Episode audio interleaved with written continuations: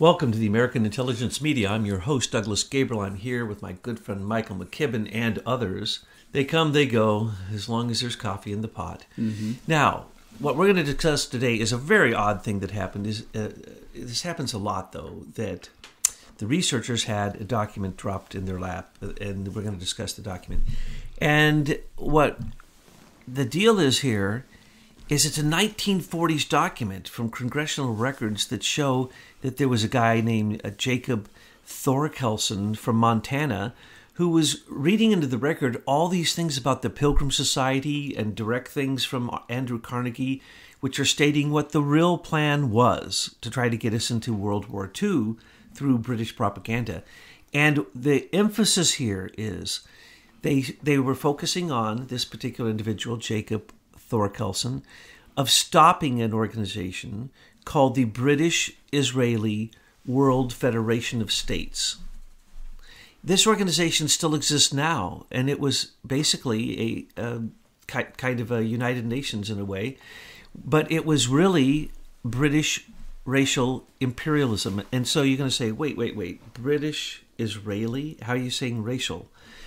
People forget that it was the Brits who created Israel. They they had it; it was their possession, and they're the Zionists, and that's quite different than Jews, and that's quite different than what we're going to call here international money changers, because these international money changers are the banksters who make money off of money for doing nothing, and that's really the evil.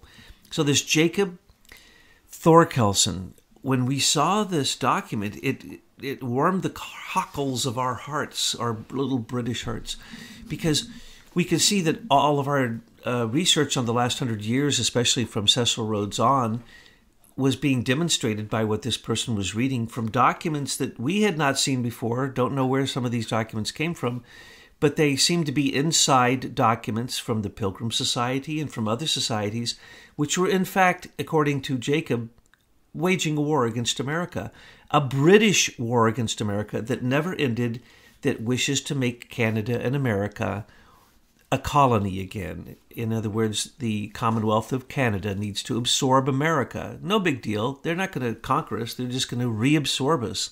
And that this has been going on all along. We have been saying this now for quite some time, and people have been giving us pushback. But the point is, in today's Congress, we have people who are terrible anti Semites. They're against Jews and therefore Palestinians and blah, blah, blah, blah, blah.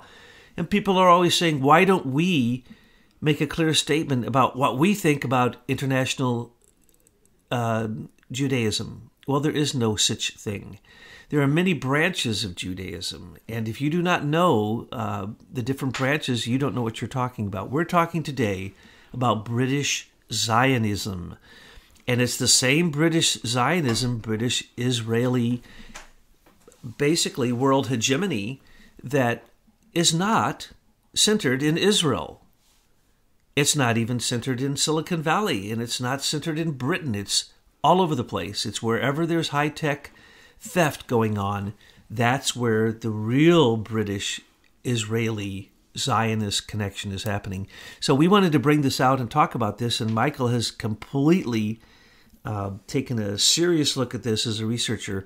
Tell us what you've been doing with this article, Michael. Well, we had we got a copy of it, but it wasn't marked, and so what we uh, some folks did is they started looking at the congressional record at the government printing office to actually find the document.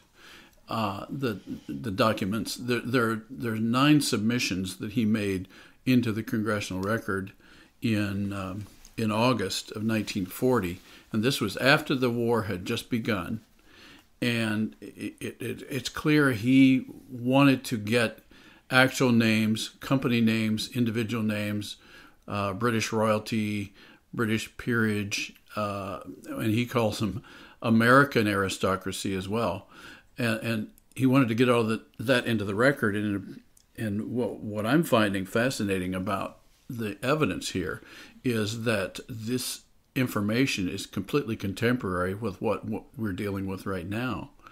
And so the uh, we've actually found the uh, records of the uh, sessions of Congress where he's introducing this uh, information into the record, And clearly he was doing it for posterity because I understand he only had one term uh, as a representative from Montana. So, what we have here is him injecting some of his opinion, but most of the document, he is citing documents of the people at the time that he believed were driving America and Britain into a new world war that he was opposed to. And, uh, and so, therefore, he's trying to just get the facts on record, and that's what we see. Now, I, I understand I haven't looked at a lot with the current uh, discussion of him, but I understand he was uh, has been there's been attempts to discredit him to uh, to uh, discourage people from looking into the information that he's presented uh, by trying to uh, destroy his character, his personality. But the facts are the facts, whether he put them in play or other anybody else. And so we can read through that and actually read the, the facts for what they are, and that's what we're doing right now. And it's really kind of shocking because I hadn't realized how many of the aristocracy of uh, Britain were actually Jews who changed their names. Now, we had already showed you that many of the Jews from Venice and from Florence and from Italy came up into Germany and then and also into Holland and then into England. And so you know, the Rothschilds' previous name was Bauer, and they were Jews in Germany, and the bankers. And now, hmm, all of a sudden, they became what was in the past called the court Jew. In other words, they became the person who handled usury and money, and the queen's dealings with money or any monarchy's dealing with money can't be even looked at by the common people or the parliament. No, it had to be handled by the court Jew because it was. Uh, charging interest on money, like banks do or lenders do, was considered to be verboten. It was illegal according to the Catholic Church. It was forbidden. It was not allowed. And so the court Jew, for a long time, had that as a monopoly, especially in the early days when we've described for you, as we have described for you, the Venetian bankers, who then came in and literally taught the British bankers what they know. And so when I saw the list, the most impressive list of all of the aristocracy and the way that they were Jewish, that was only um, as impressive as the list of all the Fabian, uh, excuse me, Pilgrim Society members, which mm-hmm. also Jacob uh, read into the uh, congressional record because he wanted everybody to know that this went from the president all the way down to every banker and the Warburgs and the J.P. Morgan, all of them, all of them, all of them. Well, he also identified specific corporations like uh, AT and T, like RCA, uh, like uh, uh J.P. Morgan Bank. I mean, it, it, it's it's a who's who of uh, current American corporations that are attempting to develop this new world order. And as you and President Trump both say, you got to have a hundred year perspective on anything to really uh, see what's going on. And right. unless you know that Cecil Rhodes was taking the racial imperialism of the British, which was basically mimicking the German imperialism of, of Kaiser Wilhelm and the Second Reich in Germany in the uh, late 1800s, unless you see that that was very uh, that was planned. That was very conscious. This wasn't an accident. So when Cecil Rhodes came along and was able to take over South Africa's uh, gold and diamonds and fleece them completely, it was just standard operating procedure for the British East India Company. And what happened then? Corporations then started to have an obscure line between what a country is and what a corporation is, what war is, what corporate profits are, are corporations culpable?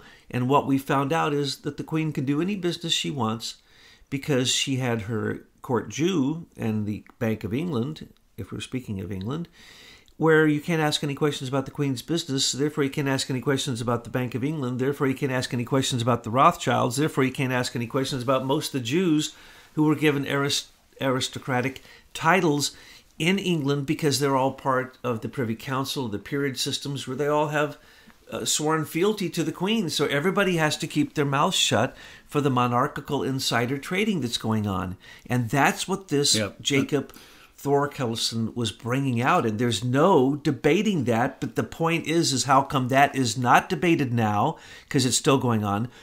Why was he so odd back then? And of course, what did they do to him? Just like they did with Trump. The second you tell the truth, especially uh, Brit, uh, Crown Gate, you know, British Gate, the British interference in our elections, the British attempted coup of Trump.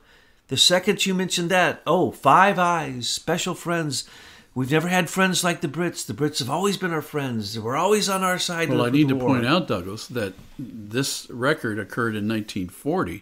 In 1946, Five Eyes was created. Mm-hmm. So Five Eyes was clearly developed in a furtherance of this agenda that he's describing here for the Pilgrim Society, which had chapters in London and in New York, to continue consolidating this plan to bring America back into the British fold.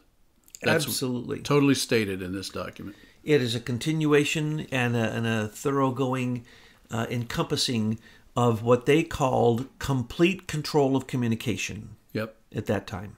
They clearly said they wanted British dominion in a British Israeli World Federation of States. That's yep. This is clearly stated in document after document at that time, and they weren't they weren't trying to hide it at that time. They believed Canada was supposed to absorb America. So let me throw in a couple of uh, uh pepper this with some specifics. One of the uh, men who is identified numerous times within the Pilgrim Society chapters is Thomas Watson, the founder of IBM.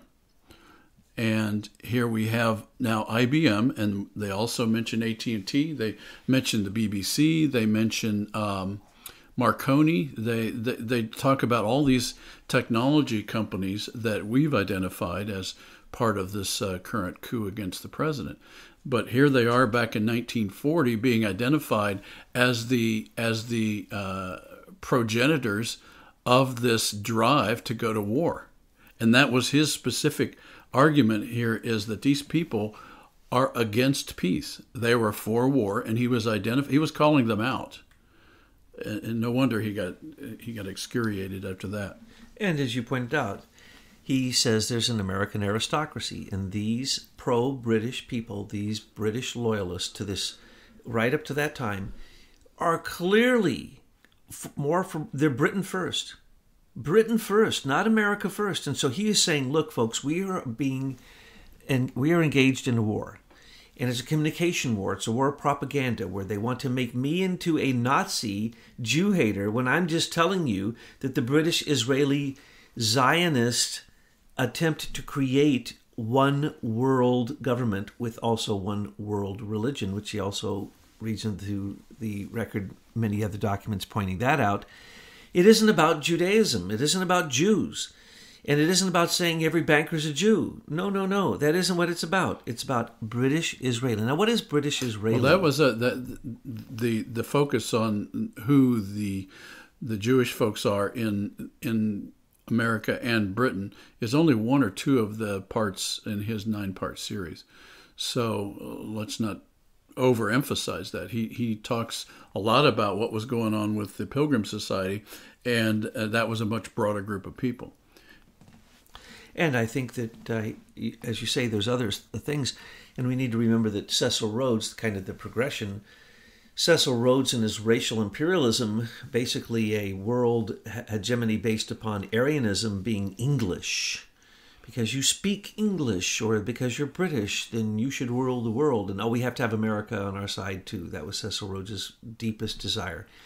And he, he had a group called the Round Table, and he trained Milner. And Milner then continued the Round Table. And John Buchan and he continued a group called Milner's Kindergarten, which basically then controlled the whole war board. It controlled all of the propaganda uh, out of the war board. It controlled basically everything, all through intelligence. And they didn't even necessarily tell the parliament or whoever. They, they, they only told whoever they, they wanted. There was a very special, special group. And out of that group came our own CIA, our own uh, NSA. Uh, all of those things came out of that British endeavor to control all communications for the sake of what? World propaganda. hegemony. They controlled communications for propaganda, we now know that the people identified here, in some of these cases, the, the, it's the uh, daughters and sons or cousins of the folks from World War One, uh, were continuing this plan to to uh, combine propaganda with technology, wireless, and then TV, to uh, to control the impression the world has about Britain. This is one thing that was interesting about these documents. They're talking about being sensitive to how British history is portrayed in America, and they portray it as unfair, and they're trying to fix that. Yes, I think uh, Jacob uh, Thor-Kelson would probably give us the full progression. Uh, we have the part showing the Pilgrim Society, just showing how absolutely guilty these people are, and then secret documents from An- Andrew Carnegie stating what his intentions were, and basically that he was a good Scotsman and that he never stopped being a good uh, you know, a good uh, monarchical uh, vassal to the queen and the king. And uh, essentially, Andrew Carnegie spent a fortune trying to reunite or trying to unite Canada and America so that it would come back underneath British control. So we have the secret documents and their intents, and the lists of their intents are always pointed at internationalism, always pointed at destabilization of America and keeping secret any uh, animosity between America and Britain because they always have to promote the propaganda, their number one thing, that we've always been the best of friends. We've always worked together. We've always been on the same side in all wars. We speak the same language, and so therefore we have to all be vassals underneath the same monarchy. And that's complete nonsense, and that's what this was, was an attempt to stop that. So when you say British Israeli in our modern times, what you're actually saying is Five Eyes slash Mossad, British Mossad, which then in parentheses you have to put the uh, uh, what's it called, Unit 8200, and then slash Talpiot, T A L P I O T, end of parentheses. Why would you have to do that? Because that's how they are controlling the world. It is through technology. And so you uh, you can't get a better. Uh, it's unbelievable. Get ready for this statistic. The Israeli Mossad Unit 8200, if you count all of the people in it, it's over a million people, and almost none of them are in Israel. Where are they? They are in tech companies. Uh, anywhere in any particular year, between 50 to 75% of new startups come out of a group called Talpiot, which is infinitely funded venture capital uh, money coming out of Britain and Israel to support new startup technologies for people who spent six years in the uh, uh, Unit 8200, basically what is the Mossad's cyber uh, warfare unit. So after six years of cyber warfare tech, they come out and these ex, basically, soldiers of Israel go to Silicon Valley, hang out, get involved in the new startups, and then get infinite money to carry them through. So, and those aren't in Israel. And we also allow Israel, uh, don't we, to uh, build the Intel microchip, though we're not supposed to allow any foreign country to. So when you say Israel, you say Britain. And when you say Britain, you say Five Eyes. So if I've, I've always said Five Eyes, no, means six eyes. You got to include Israel. Then you have to include the hidden uh, sixth and seventh eye, which is China and Russia, because they're all the time spying on us, and they all the time have it, and usually Pakistan has it too. So that's not the Jews fighting for their existence in Israel, and that's not the Jews who are necessarily encroaching on areas outside of what was Israel in the Palestinian areas. So we're not going to get into that debate. We could get into the Golan Heights and Genie Oil and the whole thing, and yes, we can get into the uh, the oil in the uh, in the Mediterranean. But the point is, why is no one in our Congress or a Senate today doing what Jacob Thor-Kelson did? Stand up and show that the real enemy has been since before 1776 the British monarchy. Well, I don't think this information uh, was so tightly available, uh, is so tightly available today. Uh, the, the, amount of detail is is amazing here, and they've actually given the full names of, of uh, everyone on both sides of the Atlantic that was involved in this. So clearly, back in 1940, this wasn't a secret. And it has disappeared. And, and uh, when we actually started looking for this document, we did find it different places. But for some reason, it, it, it just hasn't raised uh, up in our level of consciousness of, of what's going on. But I guess the other thing that uh, we needed is we needed this longer view of wh- who was organizing this and what was their purpose. And it seems like Thorkelson got a lot of it right. Uh, and and maybe he was a lone voice, or, or the propaganda machine on both sides of the Atlantic was so effective and tightly controlled back then that he was buried. And maybe it takes this uh, new internet uh, to uh, to get this out so that people become aware of this long view of what we are experiencing right now because we couldn't understand it otherwise. I mean, when when when uh, Chandler told me one time when when uh, we were talking about our technology and our and our innovation, he made a statement out of the blue. He says, "Well, you know, sometimes uh, technologies are the inventor of a technology is not worthy of monetizing it. He made a statement like that, and I thought, well, that is an odd statement coming from a patent attorney. Uh, and and he had also said that his job was to protect the intellectual property of the United States, which I also never understood fully. Now I do. He was saying that the United States steals all technology, and it's his job to make sure they keep it stolen. That's what he was saying and that all of these people uh, have have made this universal claim to what people on Main Street invent because they believe that probably there's there's there's a god complex here. They believe that they are the only ones that can truly exploit the intellectual property of humanity. And so therefore they're going to take it wherever they can get it. So it's probably more this royal monarchical uh, everything that in the queen's realm is the queen's property. Well, that's very close to communism. I call it the evil empire. And Chandler, he's uh, Darth Chandler.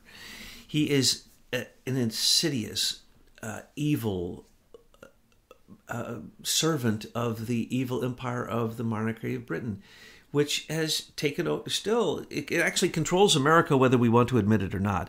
Now when we were talking about the pilgrim society don't imagine for a moment that it's what they try to tell you. A conspiracy theory that it was simply a dinner group that met in new york and london.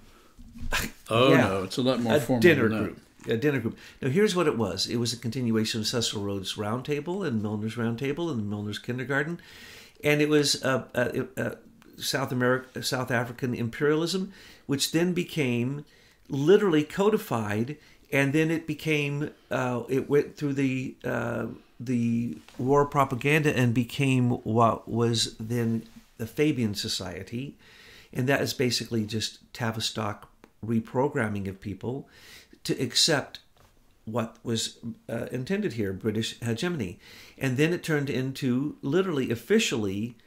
Uh, one could say the inquiry in America through Woodrow Wilson, and then later the League of Nations, and then later, the United Nations, and then also the Royal Institute of uh, International Studies, which then has its branches in America called the Council on Foreign Relations, which has controlled our foreign policy since the moment that it was created. And who was in it to begin with? That was Rockefeller. That was uh, Carnegie. Uh, that was uh, Rothschild and Warburg and Morgan and all their lawyers. Yes. That's all. It, that's who's on the list for Fabians.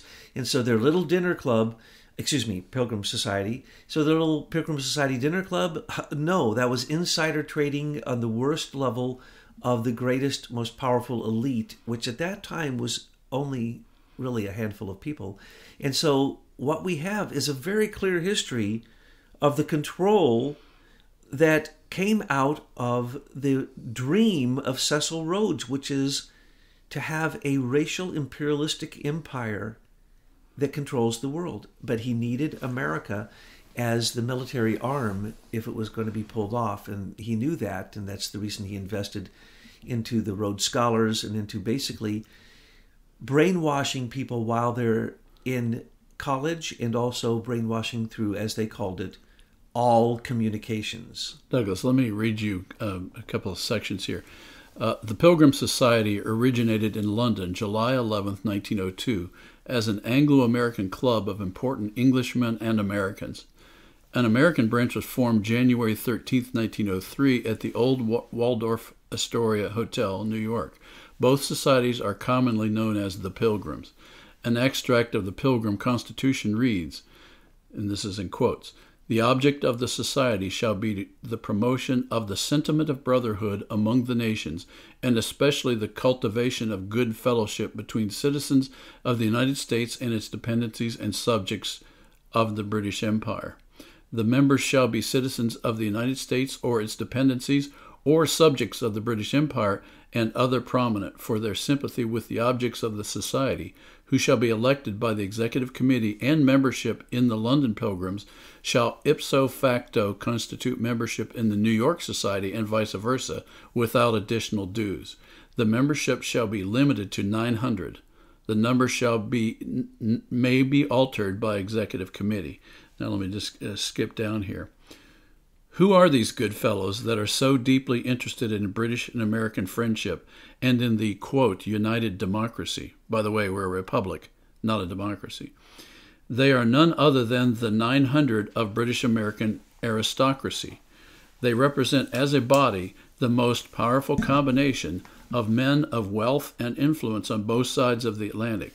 They they, the Pilgrim membership in America and Great Britain, have included and still include men in the highest positions in government, in diplomacy, in finance, in banking, in education, in the church, in literature, in publishing, in commerce, in industry, in shipping, and in practically all other fields of national and international activities.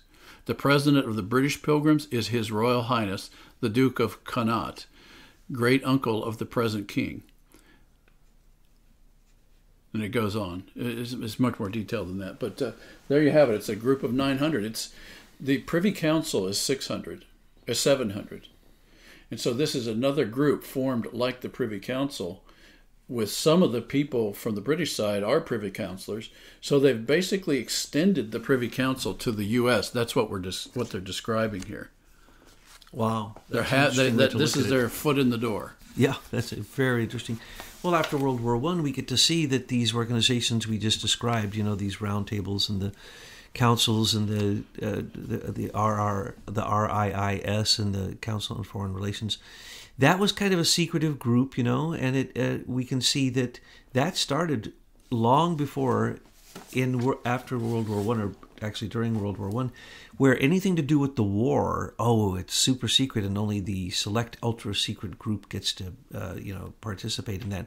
And then after World War, and then what did that lead to after World War One? The League of Nations, which America never bought into, and when they couldn't control it, they control through control us through the League of Nations. They controlled us through the Council on Foreign Relations, which finally convinced us to become members of the UN and through the United Nations, they try to take away our sovereignty. This is an attack on our sovereignty since World War One by the Brits. In World War Two, they just turned it into Five Eyes, and as you have brought forward the research for both World War One and Two, and the exact documents, signatures, and the names and dates and everything else we could possibly need, showing that Five Eyes basically created an intel group that didn't even report to the people who were elected, the people eh, or anybody, they only reported to themselves. And to this very day, those intelligence groups still control things like the fake Crown Gate, the attack on Trump. Notice that the British, no one is talking in our Congress or our Senate, hardly at all except Devin Nunes to mention a few Brits, that the British were behind the whole thing. It's still going on. It is an attack on our sovereignty. It has never stopped and this is just uh, more proof of it. We can go into, we've gone into the roundtable and Milner's kindergarten. We've gone into what happened in South Africa and the way the British East India Company, all that. We've gone into those things. This is about the Pilgrim Society showing that Andrew Carnegie, a member of it, would give every dime he had to reconnect America to British control, and basically all of his friends along with him. So we're still in a war and that is an attack on our sovereignty. And it goes on to this very day. And until we start looking at the British and stop, every time we look at the British, as Betsy was just pointing out earlier, people yell foul, anti Semitism. And you go, whoa, wait, wait, wait, wait. I didn't say anything about any Jews. What are you talking about? Well, you said Britain, Israel. Well, well, Britain created Israel, so therefore that's Jewish, therefore that's anti Semitism. And you're saying, no, no, no, no. The labor Zionists. We were talking about labor Zionists. We were talking about Ashkenazi Jews.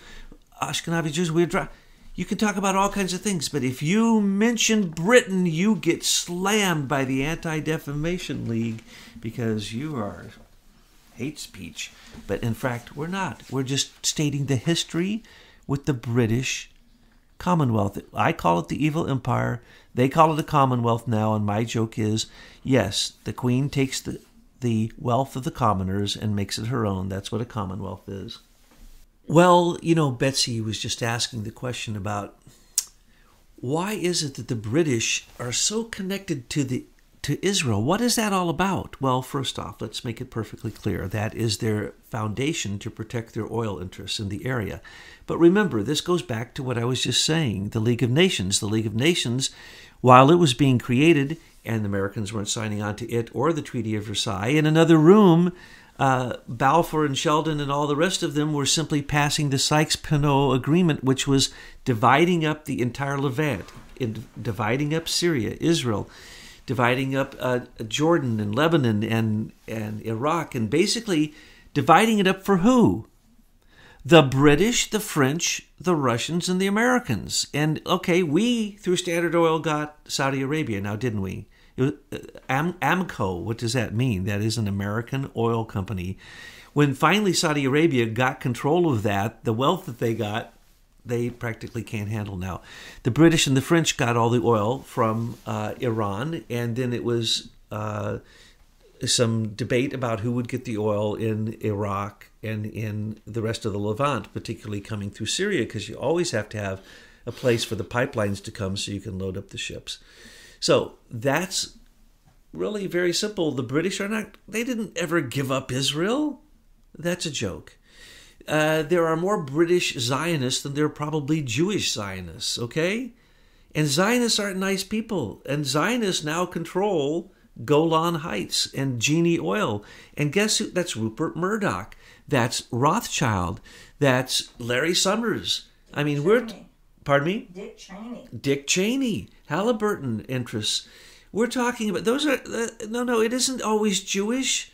This is about ruthless, disgusting, as they say in this report, international money changers. Because all they are is money mongers who make money off of money for doing nothing, as I keep saying. That's the source of evil. So, in this particular case, the British never left Israel. And they literally, as Michael just pointed out when we were off uh, microphone. Ah, unfortunately, then in World War II, six million Jews were given up in a Holocaust when they knew before that that the homeland that they needed to create the necessity for a homeland for the diaspora of the Jews. Yes, oh, absolutely. The Sykes-Picot describes basically all of these things and more uh, and they knew this from the beginning. And so the British in that area, they're never going to leave. And right now, the battle is that the Brits want their oil back from Iran. That's why the Straits of Hormuz is the issue. And they tried to set us up with false intelligence using a laser cannon to blow holes which into uh, freighters uh, in three different uh, international ports and have their freighters supposedly stolen. All fake. That was the British all fake intelligence. What's new?